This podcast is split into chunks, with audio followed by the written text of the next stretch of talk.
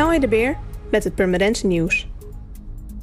Het coronavirus heeft zijn eerste slachtoffer in Purmerend geëist. Het gaat om een 85-jarige inwoner. Burgemeester Baal heeft zijn medeleven betuigd met de nabestaanden. Er komt in heel Purmerend een glasvezelnetwerk om tegemoet te komen aan de toenemende vraag naar sneller internet.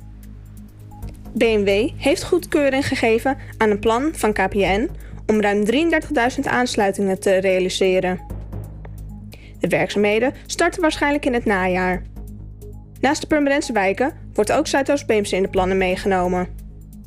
Een deel van de woningen in Purmerend is al aangesloten op glasvezel. Het project om de hele stad aan te sluiten duurt naar verwachting drie jaar. Bewoners worden ter zijner tijd door KPN geïnformeerd over de plannen en de werkzaamheden. Uiteindelijk zal KPN overal zijn kopernetwerk vervangen door glasvezel. Als het glasvezelnetwerk er eenmaal ligt, staat het open voor de diensten van verschillende providers. Er komt dit jaar geen centraal eindexamen. In de huidige situatie kunnen leerlingen niet goed worden voorbereid, meent het ministerie van Onderwijs, Cultuur en Wetenschap. Het besluit volgt na overleg tussen diverse organisaties, waaronder vakbonden, onderwijskoepels en leerlingen- en studentenorganisaties.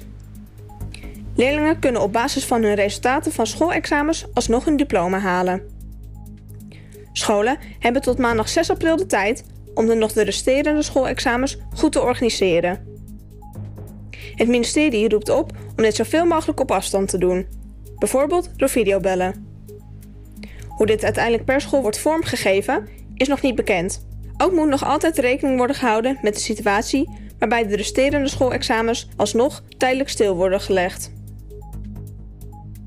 De politie heeft maandag in de loods aan de Visserijweg in Baansteen Noord tijdens een onderzoek een hennepkwekerij ontdekt. Er bestond al een sterk vermoeden van een plantage, want er hing een duidelijke hennepgeur rondom de loods. De politie reageerde op meldingen van de hennepgeur en het feit dat rondom de loods verdachte personen gezien waren. De ramen van de loods, onderdeel van het bedrijfsverzamelgebouw, waren afgeplakt. De politie vond op de begane grond en eerste etage in totaal 320 hennepplanten. Planten en apparatuur zijn in beslag genomen en de politie stelt een onderzoek in naar de eigenaar van de loods. Voor meer nieuws, kijk of luister je natuurlijk naar R2 Permanent, volg je onze socials of ga je naar r2permanent.nl.